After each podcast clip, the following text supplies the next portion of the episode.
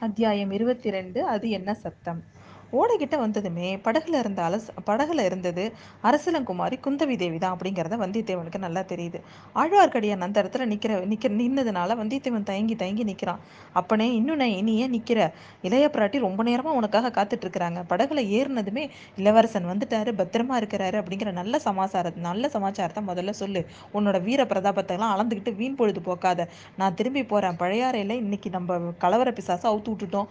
அதை மறுபடியும் பிடிச்சி கூண்டல அடைக்க முடியுமான்னு பார்க்குறேன் உன்னோட தடபுடல் சாகசத்தினால எத்த தொத்து எத்தனை தொந்தரவு அப்படின்னு ஆழ்வார்க்கடியான்னு சொல்லிக்கிட்டே வந்த வழியாகவே திரும்பி போகிறான் வந்தியத்தேவன் மனசில் பெரிய அப்படியே வியப்பாக இருந்தது. இவன் எப்படி எல்லா விவகாரங்களும் தெரிஞ்சிட்டு இருக்கிறான் இத்தனைக்கும் நம்ம ஒரு என்ன ஒரு விவரமும் கேட்கல இவன் வெறும் ஊகமா இல்லைன்னா எல்லாத்தையும் தெரிவானா இவன்? சில பேர் வந்து பரம்பரை ஆண்டி பஞ்சத்துக்கு ஆண்டின்னு சொல்லுவாங்க. அந்த மாதிரி நான் வந்து அவசரத்துக்கு ஒட்டுறேன். ஆனால் இவன் வந்து பரம்பரையாகவே ஒட்டுறனா தான் இருப்பான் போல இருக்கு.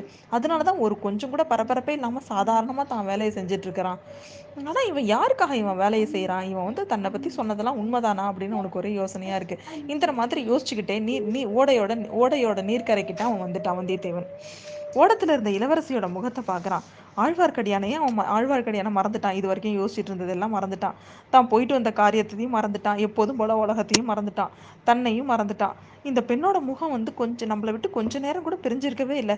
கனவுல நனவுல புயல்ல மழையில எல்லா இடத்துலையும் இந்த முகம் வந்து வந்துக்கிட்டே தான் இருந்தது. ஆனாலும் பார்த்தா இப்போ நேரில் பார்க்கும்போது இந்த பொண்ணோட முகம் இன்னும் அழகாக இருக்கிற மாதிரி இருக்குது அப்படின்னு சொல்லிட்டு அவனுக்கு வந்து தோணுச்சு. சுயநினைவே இல்லாமல் வந்தியத்தேவன் அப்படியே தன்னாலே நடந்து போய் அந்த ஓடத்தில் ஏறிக்கிறான். இளவரசி ஓடக்காரனை பார்த்து சில சைகை செய்கிறா உடனே ஓட நகர தொடங்குது. வந்தியத்தேவனோட உள்ளமும் ஊஞ்சல் ஆடுது அந்த ஓட மாதிரியே. உடனே இளவரசி தான் முதல்ல பேச்ச ஆரம்பிக்கிறாங்க. என்ன நிமித்தக்காரா? இளவரசர்களுக்கு மட்டும்தான் நீ நிமித்தம் சொல்லுவியா? இல்லை எனக்கும் சொல்லுவியா? நிமித்தம் எப்படி சொல்லுவ? வானத்து கிரகங்களை நட்சத்திரங்களை பார்த்து சொல்லுவியா? இல்லை காக்கா குருவியை பார்த்து சொல்லுவியா? கைரேகை பார்த்து சொல்லுவியா? முகக்குருவி பார்த்து தான் சொல்லுவ போல இருக்கு. வந்ததுலேருந்து இப்படி முகத்தையே வெறிச்சு வெறிச்சு பார்த்துட்டு இருக்க. இந்த மாதிரி பண்ணுனேன்னாக்கா உயர்குலத்து பெண்கள் யாரும் உங்ககிட்ட நிமித்தம் கேட்க மாட்டாங்க அப்படின்னு இளவரசி சொல்கிறாங்க அம்மணி நிமித்தம் பார்க்கறதுக்காக நாங்கள் உங்கள் முகத்தை பார்க்கல. எங்கேயோ எப்போவோ பார்த்த முகம் மாதிரி இருக்கேன்னு ஞாபகப்படுத்திக்க முயற்சி பண்ணுறேன் அப்படிங்கிறான். தெரியும் தெரியும். நீங்கள் வந்து ரொம்ப மறதிக்காரர்னு எனக்கு தெரியும். நான் ஞாபகப்படுத்துகிறேன் ஏறக்குறைய நாற்பது நாளைக்கு முன்னாடி ஜோசியர் வீட்டில் என்ன உங்களை நான் முத முதல்ல பார்த்தேன். அதுக்கப்புறம் அன்னைக்கு அரசலாற்றாங்கரையில் நீங்கள் பார்த்தீங்க என்ன அப்படின்னு சொல்கிறா அவ. அம்மணி நிறுத்துங்க. நீங்கள் உங்கள் வார்த்தையை என்னால் நம்ப முடியாது. நாற்பது நாளைக்கு முன்னாடி தானே நான் உங்களை பார்த்தேன். நாற்பதாயிரம் வருஷத்துக்கு முன்னாடியே பார்க்கலையா நூறு நூறு ஜென்மங்களா நூறாயிரம் தடவை உங்களை நான் பார்க்கலையா மலையடி வாரத்தில் பார்த்துருக்கேன் குன்றோட உச்சியில் பார்த்துருக்கேன் நீர் சுனை ஓரத்தில் பார்த்துருக்கேன் அடர்ந்த காட்டோட மத்தியில் வந்து நீங்கள் வந்து ஒரு தடவை புலியினால் துரத்தப்பட்டு ஓடி வந்த உங்களை நான் காப்பாற்றலையா வேலிருந்து அந்த புரிய கொள்ளுலையா நான் அப்போ அப்போ வந்து நான் காட்டில் விதவிதமான வர்ண சிறகுகளை உள்ள அழகான கிளிகளெல்லாம் வலை போட்டு பிடிச்சிட்டு வந்து கொடுத்தேன். நீங்கள் அந்த கிளியெல்லாம் என்கிட்ட வாங்கிக்கிட்டு வானத்தில் பறக்க விட்டுட்டு கலகலன்னு சிரிச்சிங்க. ஒரு சமயம் பார்த்தீங்கன்னா நான் வந்து ஒரு வந்து மீன் பிடிக்கிறவனாக இருந்தேன். தூர தேசங்கள் ஏரிகள் ஆறுகள்லாம் போய் வெள்ளி மீன் தங்க மீன் மரகத மீன் இதெல்லாம் பிடிச்சிட்டு வந்து கொடுத்தேன். அதையெல்லாம் நீங்கள் வாங்கிக்கிட்டு மறுபடியும் தண்ணீர்லேயே போட்டுட்டு அவள் துள்ளி துள்ளி நீந்துறதை பார்த்து மகிழ்ச்சி அடைஞ்சிங்க. தொலை தூரங்களில் உள்ள கடல்களுக்கு போய் கடலோட ஆழத்துக்கு மூச்சை பிடிச்சி முழுகி முத்துக்களையும் பவழங்களையும் சேகரிச்சுட்டு வந்து கொடுத்தேன். நீங்கள் அதையெல்லாம் கையால் அலைஞ்சு அளந்து அளந்து பார்த்துட்டு ஊரில் உள்ள சிறுவர் சிறுமிகள் எல்லாம் கூப்பிட்டு அவங்களோட சின்னஞ்சிறு கைகளில் அதை வச்சு வச்சு அனுப்புனீங்க. முந்நூறு வருஷம் வளர்ந்த இலந்தை மரத்துலேருந்து முப்பது ஆண்டுகளுக்கு ஒரு முறை விளையிற இலந்தை கனியை ப பறிச்சுட்டு வந்து உங்ககிட்ட கொடுத்தா அதை நீங்கள் நல்லா வளர்ந்த கனவா பறவைக்கு கொடுத்து அது கனியை கொத்தி கொத்தி திங்கிறத பார்த்து பார்த்து சிரிச்சிங்க. இந்த மாதிரி அது மாதிரி சொல்லிக்கிட்டே இருக்கான். அவன் பாட்டுக்கு இங்கே பார்த்தேன் அங்கே பார்த்தேன் அங்கே பார்த்தேன்னு பேசிக்கிட்டே இருக்கான். அவன் வந்து ஐயா நீங்கள் என்ன இப்போ பேசி முடிப்பீங்களா? முடிக்க மாட்டீங்களா?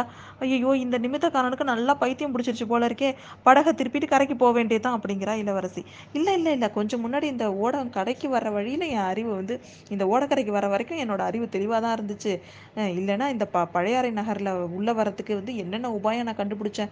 மதுராந்தக தேவருக்கு நிமித்தக்காரனாக சொன்னேன். அதை நம்பும்படியாக செஞ்சேன். அரண் அப்புறம் வைத்தியரோட மகன்கிட்டேருந்து எவ்வளோ அவ்வளோ சீக்கிரம் தப்பிக்க முடியுமோ அவன்கிட்டேருந்து தப்பிச்சேன். உங்கள் முகத்தை இந்த ஓடத்தில் வந்து பார்த்ததுக்கு அப்புறம் தான் எனக்கு வந்து மதிமயங்கி போயிடுச்சு அப்படின்னு சொல்கிறான் அவன். ஐயா அப்படின்னா நீ என் முகத்தை பார்க்க வேண்டாம். இந்த ஓடையோட நீரை பாருங்க இல்லைன்னா நீலவானத்தை பாருங்க. வேற எங்கேயாவது பார்த்துக்கிட்டு நீங்கள் போன காரியம் என்னாச்சுன்னு எனக்கு சொல்லுங்க. இளவரசன் அழிச்சிட்டு வந்தீங்களா? அவன் சௌக்கியமா இருக்காரா? எங்கே விட்டுட்டு வந்தீங்க? யார்கிட்ட விட்டுட்டு வந்தீங்க? அதெல்லாம் முதல்ல எனக்கு சொல்லுங்க அப்படின்னு சொல்லிட்டு அவள் கேட்குறா இங்கேருந்து புறப்பட்டதுலேருந்து என்னென்ன நடந்துச்சோ அது எல்லாத்தையும் சொல்லுங்க அப்படின்னு கேட்குறா அவ. அதுக்குள்ளே வந்தியத்தேவன் சொல்கிறான் தேவி உங்ககிட்ட ஒப்பிக்கிட்ட காரியத்தை நான் வெற்றிகரமாக முடி முடிச்சு முடிக்கலைனாக்கா திரும்ப வந்து உங்ககிட்ட உங்க என் முகத்தை காம்பனா இளவரசரை இலங்கையிலேருந்து அழைச்சிட்டு வந்துட்டேன். அதுக்கு அதுக்கு ஏற்பட்ட ஆயிரம் இடையூறுகளையும் நான் வந்து ஜெயிச்சு அவனை அவரை கூட்டிகிட்டு வந்துட்டேன். இளவரசர் சுகமாக இருக்கார் அப்படின்னு என்னால் சொல்ல முடியாது. நான் அவரை விட்டுட்டு வரும்போது அவருக்கு கடுமையான ஜுரம். ஆனால் பத்திரமானவங்க கையில் அவரை வந்து நான் ஒப்படைச்சிட்டு வந்திருக்கேன். ஓடக்கார பெண் பூங்கொழிலிக்கிட்டையும் பூக்கார சிறுவன் சேந்தன் அமுதன்கிட்டையும் நான் இளவரசனை விட்டுட்டு வந்திருக்கேன். அவங்க இளவரசரை காப்பாற்றுறதுக்காக நூறாயிரம் தடவை வேணும்னாலும் தங்கள் உயிரை கொடுக்கக்கூடியவங்க அப்படின்னு அவன் சொல்கிறான் இந்த மாதிரி இவங்க பேசிகிட்டு இருக்கும்போதே தூரத்தில் பயங்கர குழப்பமான குரல்கள் வந்து ஒரே ஓல சத்தமாக இருக்குது சத்தம் வந்த திசை அரசலங்குமாரியும் வந்தியத்தேவனும் பயத்தோடையும் கவலையோடையும் பார்க்குறாங்க இது என்ன ஆரவாரம்? கோபம் கொண்ட ஜனத்திரளோட கூக்குரல் மாதிரியில் இருக்குது ஆமாம் அப்படி தான் தோணுது அப்படிங்கிறான் வந்தியத்தேவன். அங்கே என்ன நடக்குது என்னங்கிறத அடுத்த அத்தியாயத்தில் பார்ப்போம்.